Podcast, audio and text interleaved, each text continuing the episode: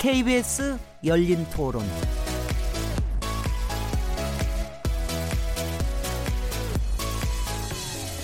안녕하세요. 묻는다, 듣는다, 통한다. KBS 열린 토론 진행자 시민 김진혜입니다.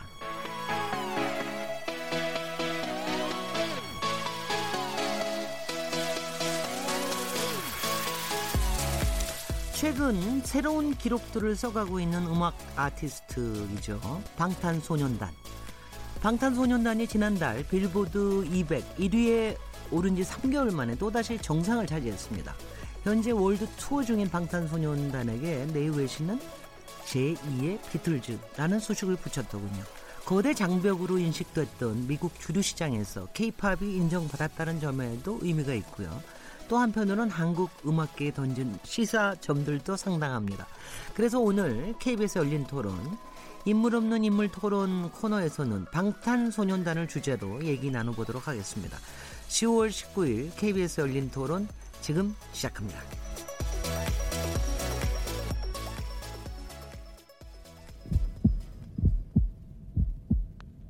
살아 있습니다. 토론이 살아 있습니다. 살아있는 토론, KBS 열린 토론. 토론은 라디오가 진짜입니다. 진짜 토론, KBS 열린 토론.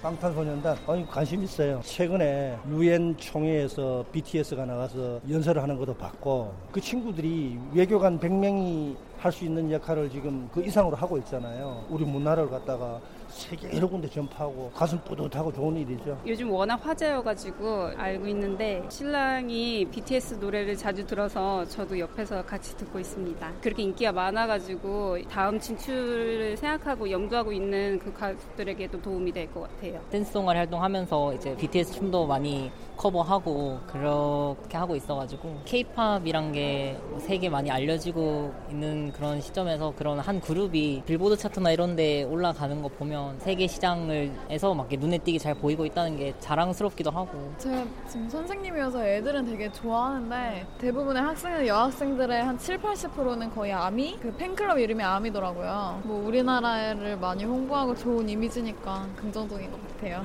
한국을 많이 알렸다고 생각해요. 춤 같은 것도 유튜브에서 외국인들이 보고 되게 멋있다 이러면서 쟤네 어느 나라 애들이냐 이러면서 한국도 그러면서 알렸다고 생각을 해요. 우리나라만이 갖고 있는 문화를 외국인들도 쉽게 알 수 있도록 알리는 게 중요하다 생각을 하는데 그런 노력들을 많이 해주셨으면 하는 바람이 있습니다. 네. 여러분 들으셨죠? KBS 열린 토론에서 매주 금요일마다 화제의 인물을 집중 탐구하는 시간을 갖고 있는데 오늘은 그 이름도 유명한 방탄소년단입니다. 우리가 보통 BTS라고 많이 얘기를 하죠. 특히 최근에 어, 문재인 대통령이 유엔 총회에서 연설하실 때 바로 그 전에 거기서 한 아주 짧은 연설이었는데 굉장히 세계적인 메시지를 굉장히 줬던 게 아주 인상적이어서 아마 청취자들 훨씬 더 잘 알고 있는 것 같습니다. 우리가 이 인물, 솔직히 이제 인물을 모실 수 있을 때는 우리가 인물 있는 인물 토론이라고 그러고 인물을 모실 수 없으면 인물 없는 인물 토론이라고 저희가 이 코너를 얘기하는데요. 우리가 BTS를 여기다 모시면 얼마나 좋겠습니까? 그렇지만 그거는 뭐 거의 불가능한 일일 것 같고요. 그래서 오늘은 인물 없는 인물 톤으로 방탄소년단 같이 음악도 듣고 조금 오늘은 편안하게 그렇지만 이게 굉장히 중요한 문화 현상이기 때문에 어 이거를 좀 저희들이 깊이 생각해 볼 필요가 있다고 생각합니다. 오늘 함께 해주실 패널 네 분 소개해 드리겠습니다. 김유나 대중문화평론가님 나오셨습니다. 안녕하세요. 안녕하세요. 네. 네. 김학선 대중문화평론가님 자리하셨습니다. 안녕하세요. 네. 미묘 아이돌 전문 웹진 아이돌로지 편집장님 모셨습니다. 안녕하세요. 그러니까 미묘 편집장님이시고 이게 이게 성함이시고 예. 그 웹진은 아이돌로지라는 이름이라고 하는 게 맞죠. 예. 네. 아이돌로지라니 아이돌에 대한 학문을 이제 연구할 정도가 된 겁니까 이제는? 아, 약간 과장되게 그렇게 한번 잡아봤습니다. 네, 우리 한 분 더 패널에 계신데 이미훈 동아일보 기자님이 나오실 예정이신데 지금 조금 좀 여러 가지 사정 때문에 조금 늦어지고 계십니다. 나중에 아, 서로 여기 계신 분들은 서로 잘 아시는 분들이죠. 네, 네. 알 수밖에 없는 어, 취향도 비슷해요. 좀 다르죠. 예, 취향이 좀다 다른 네. 취향은 다 달라도 BTS는 다 좋아한다라고 얘기하시겠죠? 뭐 좋아하시나요? 어떠세요? 저는 좋아합니다. 전 좋아합니다. 저는 아니 저한테. 저한테 질문을 하시는 게 좋을까? 사실은 이제 우리 그 열린 토론이 저희가 청취자층이 그래도 조금 높은 분들이 많아요. 네. 젊은 사람들보다. 그래서 BTS 정도는 알았다. 이름은 하도 뉴스에서 많이 나오니까. 근데 그 음악을 못 들어봤다 그러는 사람들도 있을 텐데 저한테 한번 물어보시죠. BTS 아신 아냐고. BTS 좋아하시나요? 저는요 무슨 하나의 이렇게 신드롬이 일어나면은 그 전후 좌우가 너무 궁금해가지고 아. 저는 작년 봄쯤에 BTS를 본격적으로 알게 됐어요. 그래서 아. 그때부터 이제 유튜브하고 모든 거를 다 카바를 해가지고 모든 걸 다 찾았습니다. 그래서 어. 이제 이 칼군무가 너무 근데 칼군무 자체보다도 그 연습하는 장면이 그렇게 근사하더라고요. 아, 그래서. 이제 그거 좋았고 그 다음에는 제가 거- 그때 몇 개 그때는 지금 이제 Love Yourself 앨범 나오기 전인데 제가 그때 굉장히 좋아했던 게 Not Today라는 아. 거였어요. 근데 Not 네. 거기 항상 뮤직 그 비디오가 있는데 막 어디 달려가다가 이렇게 달이 비치는 우주에서 꼭 달 위에서 있는 네네. 달 위에서 네네. 춤을 추는데 예. 거기 혼박 빠졌습니다. 아, 그거 나중에 좀 부수잖아요. 네네. 네네. 나중에 쨍그랑. 그렇죠. 네, 아. 그래서 그래서 그거 해가지고 아 굉장히 센스 좋고 그 다음에 특히 나투데이라는 것 때문에 외국에서 알려지기 시작했다고 그러는데 네. 나투데이 그러면 오늘은 아니다. 그러니까 오늘은 어, 절대로 죽을 날이 음, 아니다. 그렇죠. 어, 네네네. 그러니까 뭐 저 자살하는 거에 대해서 일종의 음. 뭐 네. 어, 그거에 대해서 뭐 굉장히 다양한 메시지를, 메시지 들이 들어있는 네. 곡이죠. 뭐 네. 사실 나투데이 전에도 굉장히 유명한 네. 네, 해외나 국내에서 또 히트를 한 곡들이 많았었는데 오늘 네. 같이 이야기 나누면서 아마 이 네. 방탄소년단의 타임라인을 함께 좀 얘기할 수도 있지 않을까 하는 그래서 생각이 저는 드네요. 이건 저 개인적인 팬으로서 얘기하는 거고 네. 김윤아 평론가님께서 BTS가 도대체 어떤 그룹이길래 더군다나 네. 제가 이제 이거 얘기할 때요. 제가 오늘 이걸 우리 앞에 써준 분이 네네. 요새 굉장히 최근 기록을 기- 세우고 있는 가수죠. 이렇게 써놨어요. 네네. 근데 내가 아니 요새 가수라고 쓰는 게 어딨냐. 뮤지션의 아티스트의 음악 아티스트로 해야지. 내가 이거 모욕이다. 막 이랬는데 그거 맞죠. 그냥 아유. 가수라 그러면 안 되죠. 아 그런가요? 그냥 네. 일반적으로 이제 흔히 그렇게 많이 쓰기는 하죠. 네. 근데 뭐 부르기 나름인 것 같아요. 근데 우리는 BTS 그룹이라고 오늘 뭐 주로 얘기를 하게 네, 뭐 되지 근데 않을까 저는 싶습니다. 전부 틀린 말은 아니라고 생각해요. 뭐 가수, 그룹, 아티스트, 아이돌 네. 자신들도 사실은 그 모든 말들을 이렇게 혼용하면서 음. 활동을 하고 있거든요. 네. 그래서 네. 최근에 발표한 곡 아이돌 같은 데서도 이제 너는 날 아이돌이라고 부르니 뭐 아티스트라고 부르니 같은 가사를 아, 넣어서 그렇죠. 음. 자기 자신의 정체성 같은 것에 대해서도 이야기를 많이 하고 있는데 벌써 제 속을 꿰뚫어 봤고. 아, 참. 그리고 예. 한국이 유독 가수, 뭐 뮤지션, 아티스트 이런 구분을 하는 것 같아요. 음. 외국 네네. 같은 경우는 그냥? 티네이, 뭐 틴팝 이런 음악을 하는 가수도 다 그냥 아티스트로 네네. 분류를 그렇죠. 하거든요. 저팝 아티스트라고도 이야기들을 근데 많이 한국은. 약간 네. 그런 구분을 주- 지어서 그 뭔가 우리가 좀 그러니까 자격지심과 우리의 뭐 글쎄 이런 여러 가지가 좀 섞여 있는 것 같기도 하고 네. 김인환 평론가님 계속 얘기해 주시죠. 아, 그래서 네. 아,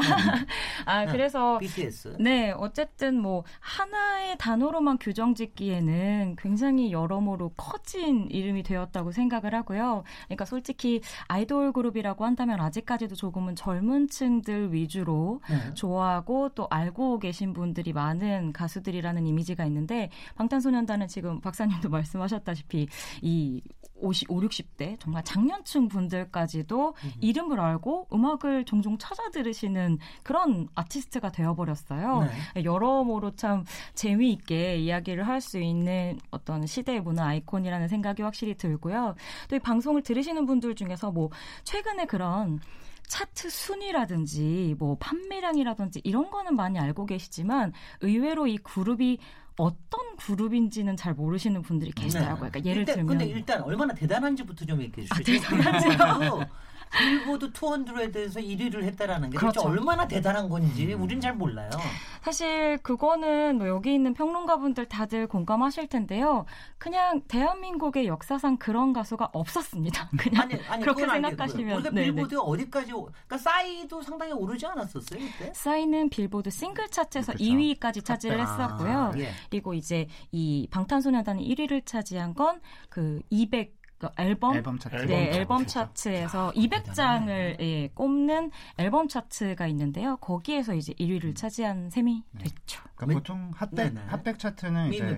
네. 네네. 그 당시에 히트하고 있는 지금 한창 잘 팔리고 있는 그런 히트송을 기준으로 하는 그런 차트고요. 네. 앨범 앨범 차트에 해당하는 이제 빌보드 200, 200 같은 경우에는 네. 정말 음반을 얼마나 판매했느냐라는 네. 의미이기 때문에 팬이 얼마나 많으냐라는 의미가 됩니다. 근데 그래서 요새 솔직히 제- 저도 그- 그죠 요죠. 요새 음반이 팔 음반 안 팔리잖아요. 요새 음반이. 아 그래도 꽤 네, 네, 근데 아니 요새는 주로 네. 이제 레코드나 무슨 CD나 이런 것보다도 음원으로 많이 하기 네네. 때문에 그래서 이게 좀 저희, 재미있는 저희 게 얘기하실 때 네네. 차근차근 얘기해 주셔야지. 왜냐하면 저희가 라디오라서 아. 이걸 저희가 다 녹음을 녹, 저기, 녹취를 하거든요. 예, 예. 차근차근히 본인 이름 대시고 차근차근 얘기해 주셔야 됩니다.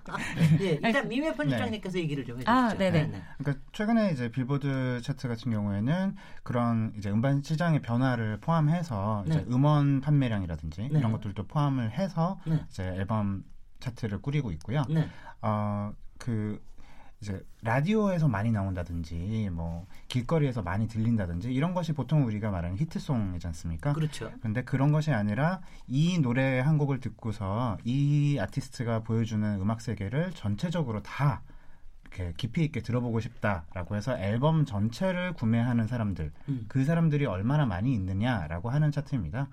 그렇기 때문에 어 그러니까 아까 뭐 싸이의 강남 스타일 같은 것도 말씀하셨지만 한 곡이 히트하는 거는 물론 그것도 엄청나게 어려운 일이지만 그렇죠. 네 있을 수 있는 일인데요. 근데 이제 앨범 차트에서 순위가 높게 나온다는 것은 그만큼 음. 이 고정적으로 BTS가 새 앨범을 낼 때마다 그러니까 우리가 네. 저- 앨범을 사는 거는 우리 한국으로 따지면 말하뭐 조용필이라든가 임재범이라든가 그러니까 네. 어느 네. 한 사람을 너무 좋아해서 그렇죠. 그 사람 거를 내가 계속 듣고 싶다. 그래서 그렇죠. 하는 거잖아요. 네. 그러니까 그런 그런 의미군요. 네. 그렇습니다. 네. 그래서 김- 네. 네. 그래서 이제 다음 앨범이 나오더라도 이 사람들의 전부는 아니라 할지라도 이 사람들 중에 상당수는 또 앨범을 살 것이고 음흠. 그래서 어느 정도 일정한 성적이 나올 수 있을 것이다. 네.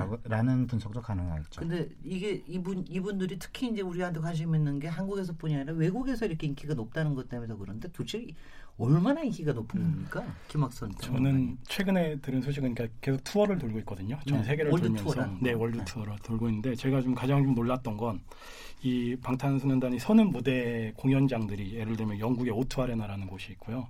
그다음에 뉴욕의 아 며칠 전에 뉴욕에서 했네. 네, 뉴욕 시티필드의 네. 야구장이죠. 스타디움에서. 뉴욕 메츠. 예, 스타디움에서 했는데 이런 공연장에서 서는 가수가 예를 들면 폴 매카트니나 네. 비욘세, 뭐 레이디 가가 이런 가수들이 서거든요. 음흠. 그리고 런던의 뭐 오투 아레나는 워낙 상징적인 장소인데 뭐 영국을 대표하는 펫샵 보이스 같은 팀들이 이런 곳에서 공연을 하고 거기에서 라이브 앨범을 만들어서 발표를 하기도 하거든요. 네. 그러니까 방탄소년단이 이미 그런 수준의 아티스트 어, 올라갔단 예. 올라가서 거기 그러니까 팬덤을 그 정도의 팬덤을 이미 확보한 상태라고 볼 수 있는 거죠. 천막 치고 뭐 며칠 동안 있었다 이런 얘기는 뭐 뉴스에서 들었어요. 네. 네네. 근데 그렇죠. 근데 제가 그걸 들으면서 제가, 제가 했는데 어느 정도로 하려 그러면은 가령 공연에서 좀 까무라치고 네. 뭐 이러는 사람들이 생겨야지 된다면서요. 네. 실제로 실제로- 그런 사람들이 실제로도 그렇고 실제로 그랬습니다. 저희가 예전에 마이클 잭슨 이런 공연 뭐 뮤직비디오나 뭐 영상을 보면 네. 거기서 늘 울거나 뭐 네, 쓰러지거나 팬 네. 히스테리 같은 그렇죠. 거죠. 네. 네. 근데 이미 방탄소년단의 팬덤 팬들 사이에서도 이미 그런 모습들이 재현됐다고 하더라고요. 네. 네. 네. 여기에 뭐 더해서 실제로 이제 방탄소년단이 해외에서 어느 정도 인기가 있느냐를 또 네. 이제 제가 보충을 해서 좀 더 말씀을 드리자면 예를 들자면 그런 거예요. 지금은 이제 좀 저희가 미디어를 통해서도 그렇고 뭐 영미권이나 좀 주요 팝 시장 어, 위주로 많이들 뉴스를 내보내고 있는데 사실 그곳들 이외에도 예를 들자면 이제 Love Yourself 승 Her라는 이제 앨범이 발매가 되었었는데 이 앨범 같은 경우에는 그 어, 저희가 이게 방송에서 아이튠스 이런 것 얘기해도 괜찮나요? 아, 괜찮습니다. 괜찮습니까? 네. 저희가 뭐 저기 하는 게 아니니까. 아, 네네. 그 아이튠스 아이튠스가 뭔지는 조금 어, 설명해 주시면 말씀을 네네. 해드릴게요. 네. 박사님이 말씀하셨다시피 최근의 음악 시장 같은 경우에는 음반은 이제 팬덤의 크기 네. 그리고 음원 같은 경우에는 대중성의 척도로 이야기를 하는 경우들이 많은데요. 네. 아이튠스 차트가 이제 전형적인 전 세계를 아우르는 온라인 음원 시장이라고 말씀드릴 수 있어요. 전 네. 세계 가장 넓은 네트워크를 가지고 있는 음원 차트인데요. 그 지하철에서 맨날 귀에 꽂고 있는 게 그겁니까? 뭐 그럴 가능성이 많죠. 있죠. 네. 근데 그런 이제 차트를 통해서 전 세계 73개국에서 글로벌 톱 앨범 차트 1위를 차지했었는데요. 네. 이거는 뭐 전무후무하죠. 여태까지 한국에서 발매된 앨범은 물론이고 사실 세계적으로 발매된 앨범 중에서도 이렇게 한 앨범이 모든 나라의 차트에 1위를 휩쓰는 것은 굉장히 드문 일이라고 말씀을 드릴 수 있겠고요. 네. 또이 아, 그 방탄소년단 같은 경우에는 또 이 음악 이외에도 뭐 각종 어떤 SNS 활동이나 뭐 유튜브에서 인기나 이런 것들도 이야기가 많이 되는데 SNS 같은 경우에는 이 한국인이 가지고 있는 계정 중에서 가장 많은 팔로워 수를 아, 가지고 있는 게 예, 바로 이 방탄소년단이고요. 네네. 네. 또 이외에도 유튜브에서 가장 많은 조회수를 기록한 뭐 음. 뮤직비디오 이런 것들도 뭐 싸이 씨의 뮤직비디오를 제외하고는 케이팝 아이돌에서는 가장 높은 순위를 차지하고 있는 정말 놀라운 그룹이라고 할 수 있을 것 저희가 같습니다. 얘기하고 있는데 동아일보 이미훈 기자님 네. 드디어 오셨는데요. 조금 약간 숨 돌리는 사이에 네네. 제가 미묘 편집장님한테는 요 질문을 하겠습니다. 네. 아까 저기 영국에서나 뉴욕에서 이런 공연을 얘기했는데 이 월드 투어 그러면 어느 정도까지 다 다닙니까? 미국, 유럽, 뭐, 어, 뭐온 세계 다 다닌다는 겁니까? 어떻게 되나요? 네, 지금 이번 방탄소년단 투어 같은 경우에는 20개 도시에서 현재까지 발표된 게 42회 공연으로 그렇게 알려져 있고요. 어, 계속 추가되고 있는 중이라고 들었습니다. 네. 어, 지금 미국 미국의 여러 개 도시하고 지금 현재 유럽에서 네. 투어를 하고 있고요. 그리고 아시아 지역에도 많이 포함이 되어 있습니다. 그리고 그, 뭐 가령 뭐 아프리카도 가고 뭐뭐 이렇게 아. 뭐전 세계를 다 도나요? 어떻게 되나요? 정말 말 그대로 전 세계까지는. 아, 아니고요. 그렇구나. 네. 하지만 이제 대중음악 공연으로 이제 중요한 공연들이 열리는 그런 음. 지역들은 지금 이번엔 거의 빠짐없이 포함이 된 것 같습니다. 그래서 네. 그렇게 저기 하면 제가 호기심 삼아서 여쭤보면은 네. 그 그렇게 한번 공연하면은 뭐 얼마나 벌어요? 솔직히 글쎄요, 그 얼마나 액수에 대해서는 액수도 그렇지만 이게 영 그게, 그게 어- 그러니까 음. 실제로 팬덤을 형성하는데 더 크게 영향을 미치는 건가요? 어떻게 되나요? 그렇게 월드 투어를 어, 한다는 게. 아무래도 팬들에게는 네. 그이 아티스트를 직접 가까이에서 직접 접한다는 것이 굉장히 중요한 일인 것 같습니다. 네. 그래서 이제 투어를 돌면서 어, 팬들을 직접 만나고 그 자리에서 같이 호흡하고 이런 것들이 중요하기도 하고요. 네. 그리고 무엇보다도 지금까지 이제 케이팝 뭐 해외에 진출한 해외에서 이제 투어를 도는 케이팝 아티스트들이 많이 있었지만 네.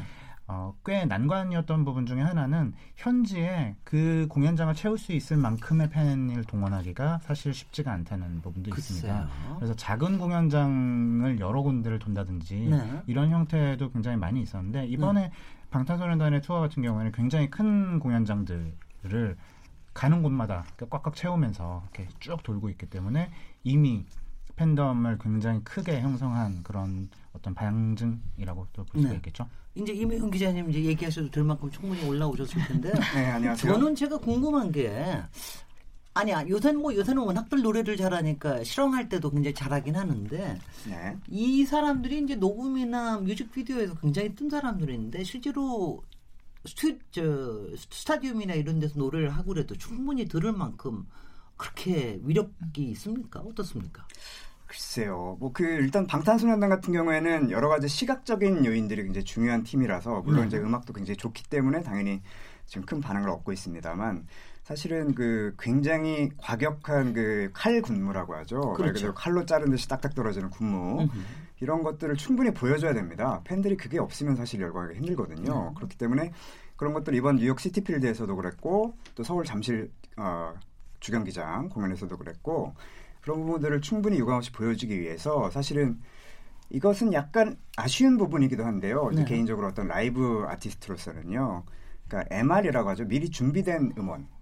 그러니까 쉽게 얘기하면 반주 음악이라고 할 수 있을 것 네네. 같습니다. 네. 예, 그런 것들을 이제 완전히 틀어 놓은 상태에서 그리고 상당 부분은 이제 AR이라고 합니다. 그러니까 그 노래가 이미 녹음된 보컬이죠. 네. 그런 부분들을 틀어놓고선 일부의 실, 실황의 라이브 노래와 겹쳐서 내는 이런 스타일이기 때문에 네.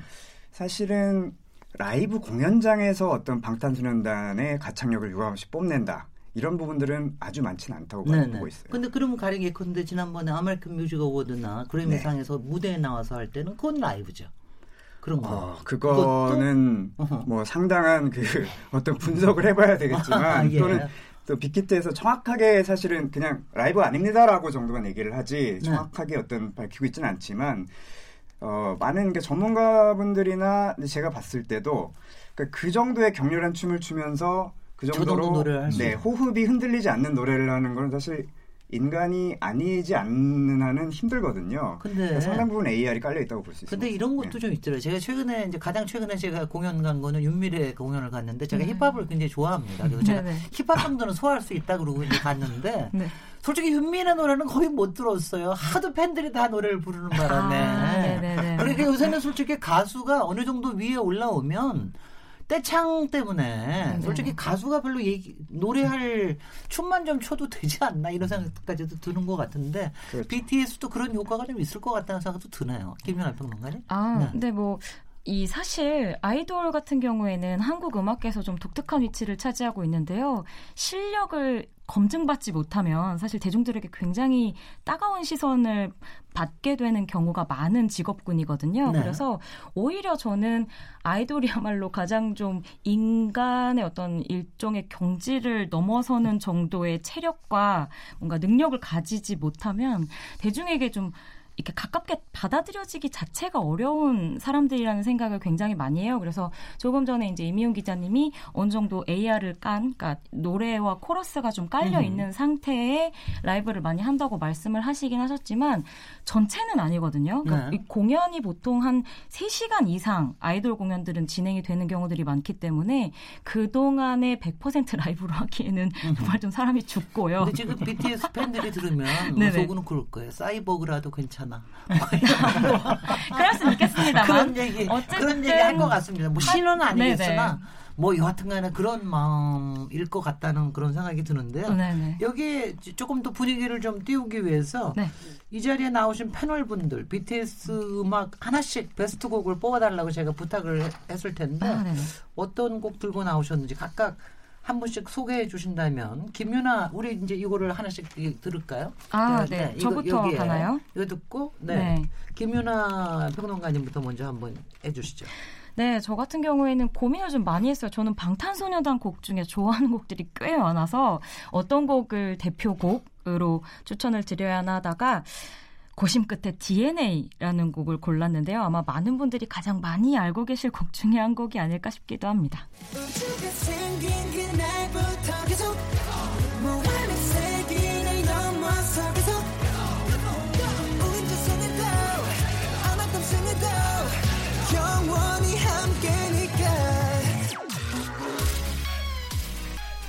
영원히 함께니까 네. 그리고 더 저기 할때 그게 그게 저도 계속 뒤에 남는데 조금 더 설명을 해요. 왜 DNA입니까? 어, DNA 같은 경우에는 우선 뭐이 방탄소년단의 노래 중에서 가장 큰 사랑을 받은 곡이기도 하고요. 또 한편으로는 제 안에서 이 방탄소년단의 이 가지고 있는 제가 가장 좋아하는 매력이 들어있는 곡이에요. 그러니까 예를 들자면 방탄소년단이 데뷔할 땐 사실 힙합 아이돌로 데뷔를 했었고요. 그리고 그 이후에 많은 반응을 얻었었던 곡들이 뭐 쩔어나 불타오르네 상남자 같은 좀 하드코어한 느낌이 많이 들어가 있는 네. 곡들이었거든요. 근데 이 DNA 같은 경우에는 저는 사실 방탄소년단의 굉장히 그 팝 아이콘 같은 면을 좋아하거든요. 상쾌한 보이밴드로서의 어떤 어, 에너지를 보여줄 수 있는 곡들을 좋아하는데 좋아하시는 우리 네. 평론가님. 그런 부분들이 이 팀이 가지고 있는 어떤 최고의 기량과 함께 가장 뜨겁게 만난 곡이 DNA라는 생각을 해서요. 어디에 가면 이 곡을 꼭 추천하곤 합니다. 네. 네. 왜 근데 DNA는 왜 DNA입니까? 너와 내가 이제 하나의 DNA로 연결이 되어 있다. 네.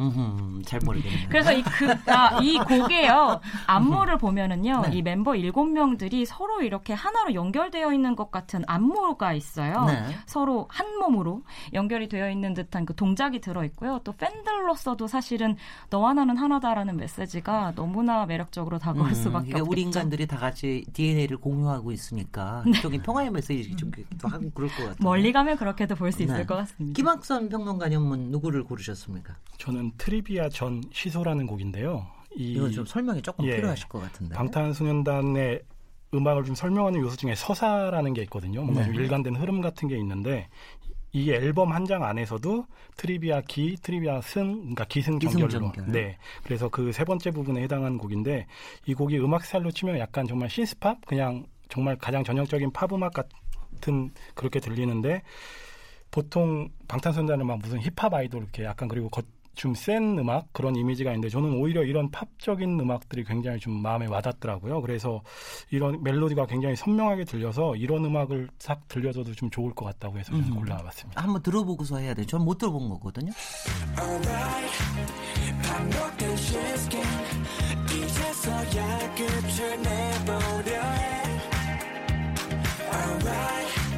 지켜본 누군간 여기서 내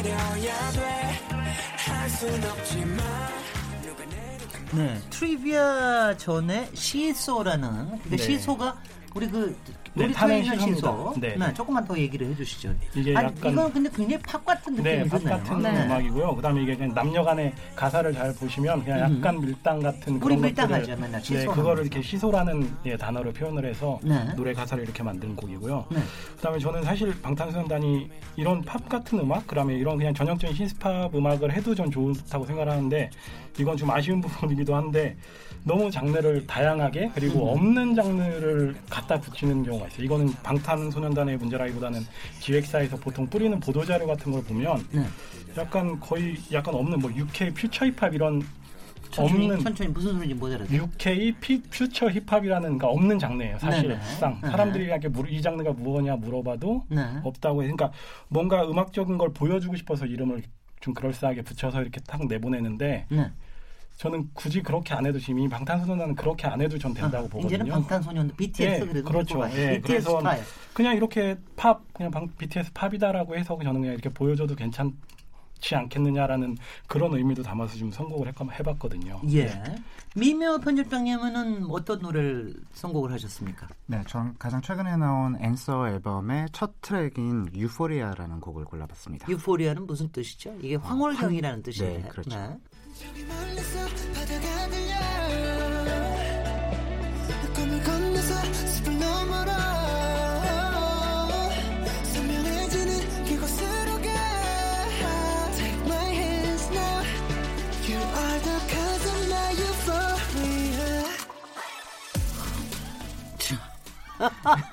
그 짧은 동안에 우리 김 김연아 편집장님 뭐 비트 타고 난리 났습니다. 아, 좋아하는 곡이요. 네네. 김연아 편집장님 좀 더 설명해 주십시오. 이 저, 유포리아가. 어, 이제 너와 함께 하고 있을 때 내가 어떤 황홀경, 황홀경을 느낀다. 그래서 어, 내가 느끼는 황홀경의 이유가 너다라는 그런 내용의 곡이고요. 어, 장르로 따지면 퓨처 베이스라는 장르에 해당이 하는데요. 네. 이제 퓨처 베이스라는 장르 자체가 이제 힙합과 팝 사이의 어떤 연결점이 되는 그런 장르로 요새 많이 사용이 되고 있어요. 네. 그래서 아까 이제 두 평론가님께서도 이제 BTS의 어떤 팝적인 면 그런 것을 좋아한다고 말씀해 주셨지만 음, 이런 방탄식 퓨처 베이스를 거의 완성한 곡이라고 저는 좀 생각이 들었습니다. 베이스. 네, 그리고 방탄소년단의 이제 어떤 감성적인 부분에서 굉장히 어떤 처연하고 비극적인 로맨틱한 그런 느낌이 상당히 있거든요. 네. 네, 그런 느낌을 굉장히 잘 담아낸 곡이라고 네. 또 생각합니다. 예, 예. 마지막으로 이미윤 기자님이 이 추천하신 곡 어떤 곡 추천하셨습니까? 네, 저는 Fake Love라는 곡을 추천했습니다. 이게 요새 가짜 뉴스도 아니고 가짜 사랑인데 네. 왜 좋아하세요? 뭐 저는 이제 뭐 예명으로 뻥사랑이라고 부르고 있습니다. 아, 뻥사랑. 아, 그거 너무 좋네, 뻥사랑. 부르고 있지만은 어, 들어보시면 알겠지만 실제로 약간의 그 뻥은 아니지만 뽕기가 있어요. 뽕기가 뽕기. 있어요. 처음에 시작할 때 네. 제가 이걸 따라 부르면 또 그 많은 팬분들이 원성을 네네. 보내주실 일단 것 같아가지고 듣고서는 뽕기가 뭔지를 예, 여러분이 직접 느껴보시겠습니다. 느껴보시는 게 네. 좋을 것 같습니다.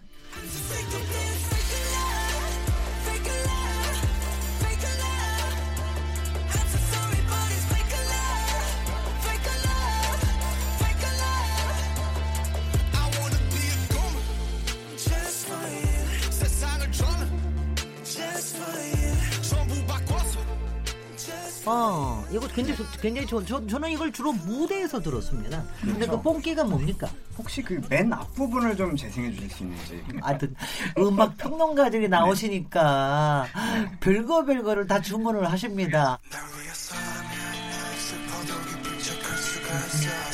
아, 알았어. 뭔지 알았어.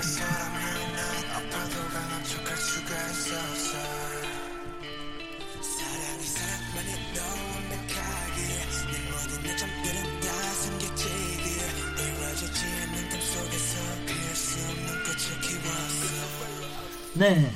아니 뭐, 뭔지 알 것 같습니다. 알 것 같으시죠? 뽕기가 저는 뽕이라는 말을 쓰기는 좀 그런데 뭐 하여튼간에 네. 취해 있네요. 네. 네, 취해 있다는 걸 알겠는데. 그렇죠. 네. 그러니까 취해 있다고는 어떤 멜랑콜리라고 볼 수 있겠죠. 그 네. 단조의 어떤 멜로디 있잖아요. 네. 그리고 이제 가사 보시면 이루어지지 않는 꿈속에서 피울 수 없는 꽃을 키웠어. 이 부분에서 저는 이제 심수봉 씨를 보거든요. 그 백만송이 장미에 보면은 네. 뭐 이런 부분이 나오잖아요. 백만송이 이제 꽃을 피우고 싶지만 못 네. 피우는 그런 얘기잖아요. 예, 예. 그리고 이제 선율도 보시면은 백만송이 백만송이 백만송이 이거랑 꽃을 피웠어 이 부분하고 네. 또 이제 그 굉장히 절묘한 부분이 이런 굉장히 한국적이면서 동시에 그것을 이용해서 세계적으로 이제 어떤 감성들을 끌어내고 있습니다. 예. 예. 이게 바로 이 한 곡에 압축되어 있다고 저는 보는데 심수봉 씨가 있는 동시에 여기는 미국에서 주목받고 있는 이제 멜로디 랩을 구사하는 포스트 말론이라는 랩 스타가 있어요. 포스트? 포스트 말론. 말론. 네. 네. 이분 같은 경우에 곡을 들어보면 이런 곡 이런 선율을 구사하는 분들이 많습니다. 네. 들면 Rockstar라는 굉장히 성공한 싱글에 보면은 뭐 이런 부분이 네. 있어요. 굉장히 유사해요. 아 지금 저는 지금 백만송이 백만송이 백만송이가 들렸어요. 그렇죠. 제 들리시죠? 들리시죠? 근데 주목할 부분은 이거 오늘 이거 안 되겠는데. 네.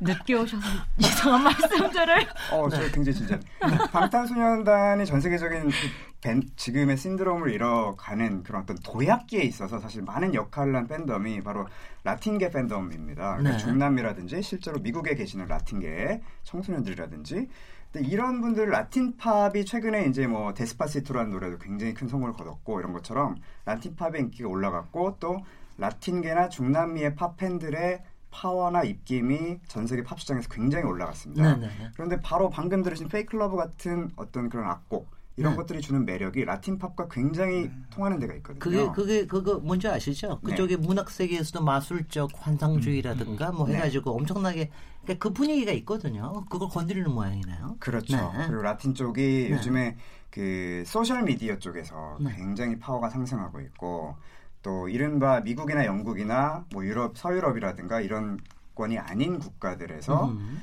어, 그 쉽게 얘기하면 최근 5년 새의 스마트폰 보급률 그리고 어, 초고속 인터넷의 어떤 속도의 승- 그 성장 이런 것들이 굉장히 많이 이루어졌어요. 그러면서 이 그리고 그 국가들에서 사실 그 청소년 비율이 굉장히 높죠. 다른 나라에 비해서요. 그런 곳들에서 소셜 파워가 굉장히 강한 청소년들이 나타나기 시작했고 그, 그, 그 부분을 정확하게 건드린 것이 음악적으로 또 음. 소셜적으로 건드린 것이 바로 방탄소년단이 었기에 지금의 도약을 이뤄냈다고 저는 보고 있습니다. 근데 하여튼 역시 노래가 직접 나오니까 굉장히 분위기가 달라지는 걸 많이 느끼고요. 역시 뭐 확 좀 떠오른다는 게 느, 느껴집니다. 오늘 제가 생각하기에 우리 듣고 계시는 우리 고정 청취자분들께서 굉장히 지금 당황하고 계시다가 그러다가 지금 이제 했는데. 그러다가 뽕사랑집 나오니까 아 이게 내 얘기구나 뭐 이런 걸 이제 다들 아셨을 것 네, 같다라는 중장년층 분들도 충분히 공감할 수 있는 아, 음악 그럼요. 세계가 우리, 있다. 우리, 아니, 근데 그러니까 저는 오늘 그 얘기가 굉장히 좋- 좋은데, 심수봉의 백만송이하고 팬클러브하고가 통한다. 네, 포스트 말론의 아, 그리고- 랩과 어, 그래서 그게 굉장히 오는데요. 자, 그럼 이제 우리 여기서 일단은 좀 열을 좀 올려봤으니까 조금 이제 분석적인 얘기도 조금 했으면 좋겠다고 싶은데, 일단은 BTS가 어쩌다가 지금 이 지경에까지 왔느냐. 도대체 이거에 대해서는 굉장히 많은 뭐 분석을 해주셔야 될 텐데 여기 네 분이 계시니까 이렇게 한 사람이 하나씩만 얘기하죠. 한 사람이 하나를 가지고 아 그거 가지고 얘기하면 그 다음에 혹시 모자라는 거 그 다음 분이 여기서부터 시작을 이번에는 우리 저 김학선 평론가님부터 시작을 해보실까요? 그냥 가장 먼저 소셜 네트워크. 아 그래요? 네. SNS 음. 때문이다. 네, 네네. 왜 이 SNS 때문입니까? 방탄소년단이 계속해서 소셜 네트워크를 통해서 그러니까 네. 지금 사실 대중음악 흐름이 바뀌었잖아요. 근데 지금은 유튜브나 뭐 이렇게 소셜 네트워크를 통해서 팬들이랑 이렇게 소통을 할 수 있거든요. 예전에는 예전 같으면 영미권 음악이 거의 위주였는데 이제는 그런 걸로 소통을 하면서 사실 영미권 음악을 제외하고는 다른 음악은 예전엔 제3세계 음악 뭐 그렇게 부르기도 하고 그냥 뭐 요즘 월드뮤직으로 부르기도 하고 그러는데 이제는 그런 것들이 사실 거의 장벽이 없어지고 같이 소통을 할 수 있으면서 방탄소년단이 계속해서 자신들의 뭐 연습 하는 모습을 예, 계속. 예, 올리거나 뭐 계속해서 그러니까 이 팀은 그냥 팬들과 일방 그러니까 일방적인 관계가 아니고 계속해서 소통을 하고 하면서 팬들을 점점 늘려가고 그리고 그렇게 해서 늘어난 팬들이 또 다른 팬들을 포섭을 하고 그러면서 지금의 아미라고 부리는 팬클럽이 거의 네. 확장이 점점 지금도 계속 확장을 하고 있는 상황입니다. 그러니까 아미와 SNS가 같이 결합된 거다. 근데 이제 사실 우리가 굉장히 그 BTS에 대해서 놀라는 게 우리 이제 일반 시민들도 놀라는 게 빌보드 200 1위 했다라는 건 사실 사람들이 잘잘 그렇게 감이 안 와요. 그게 아. 얼마나 위대한 일인지는. 그런데 이제 이거는 너무 신기하는 거예요.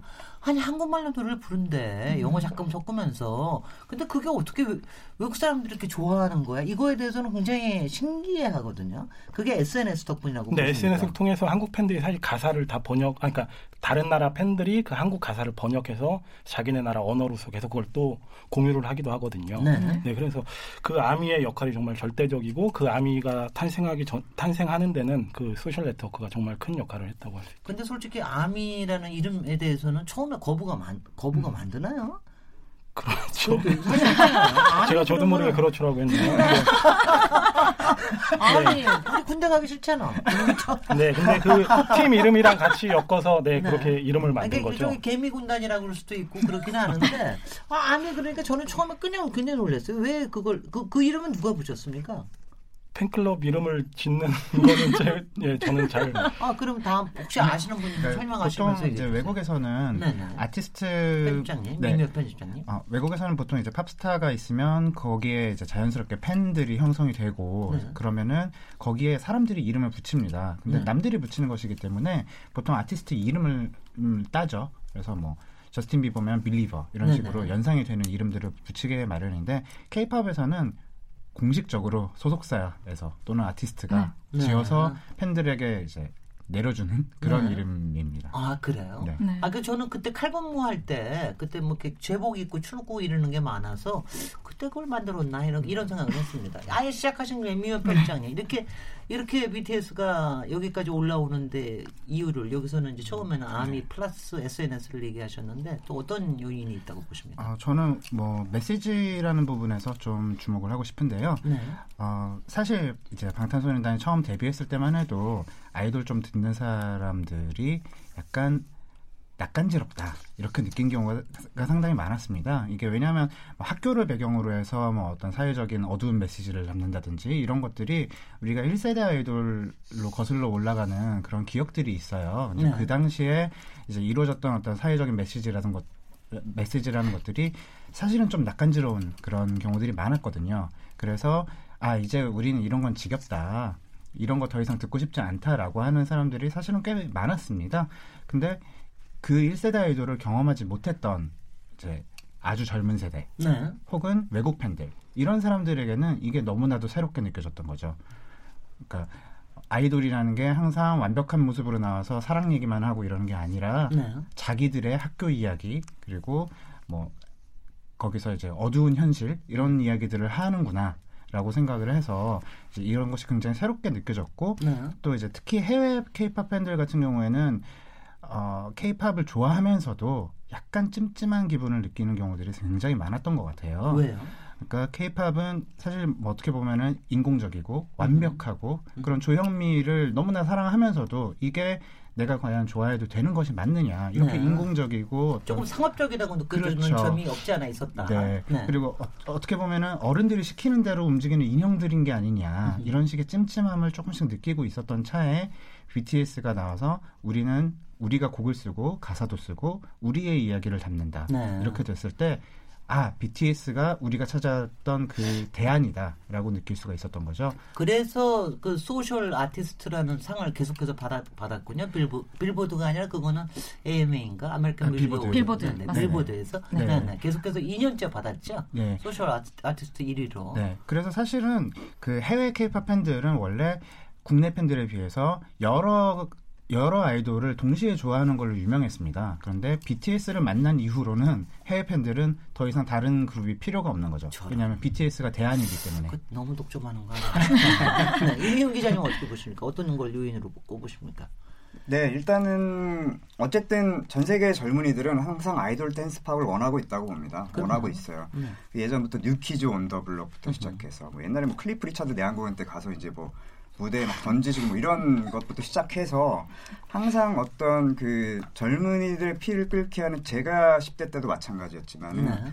막 과격한 안무라든가 뭐 나 그 기성세대와 어떤 나를 분리시켜서 진짜 우리 세대의 이야기를 어떤 굉장히 힘찬 목소리로 해준다든지 이런 그 가수를 원하고 있어요. 단순히 뭐 멜로디가 좋고 뭐 감성적이고 이런 걸 떠나서요. 내 심장을 폭발적으로 뛰게 해줄 아티스트. 여기에서 이제 그 서구권의 아이돌들이 에, 비실비실해졌죠. 그러니까 그 전에 제가 제일 네. 기억나는 사람은 저스틴 비버. 저스틴 비버도 있었고 저스틴 비버가 꽤 있었는데 아니 좀 이렇게 흐물흐물흐물해지더라고요. 좀 그렇죠. 이렇게. 그 이전에는 뉴키즈 온더 블록도 있었고, 아, 그건 그 전에. 엔싱크도 있었고, 아, 그건 옛날. 그렇죠. 근데 아, 그 예. 보이그룹의 명맥이 사실상 거의 영미권에서는 끊어져 가고 있는 상황이었어요. 그래요. 네. 네. 어, 전에- 걸그룹이, 걸그룹이 올라왔나요? 아니요. 뜻이네? 그러니까 그 보이, 보이 그룹 걸그룹 그런 팀들이 이제는 사멸화되고 아, 있는 그룹 자체가 네, 네. 그렇죠. 네. 그나마 이제 최근에 그룹 형태로서 보이그룹은 이제 그 전 세계적인 팬덤을 이끌었던 게 원디렉션 정도인데 음. 원디렉션도 사실 폭발적인 군무나 이런 것보다는 보컬 그룹에 가까웠었거든요. 네. 그마저도 해체가 됐고요. 음. 그런 상황에서 안 그래도 잠재돼 있던 케이팝에 대한 열풍이 대단했습니다. 뭐 네. 그 전에 뭐 엑소, 빅뱅부터 시작해서요. 그런 것들이 일순간에 BTS로 완전히 깔때기처럼 빨려 들어가면서 네.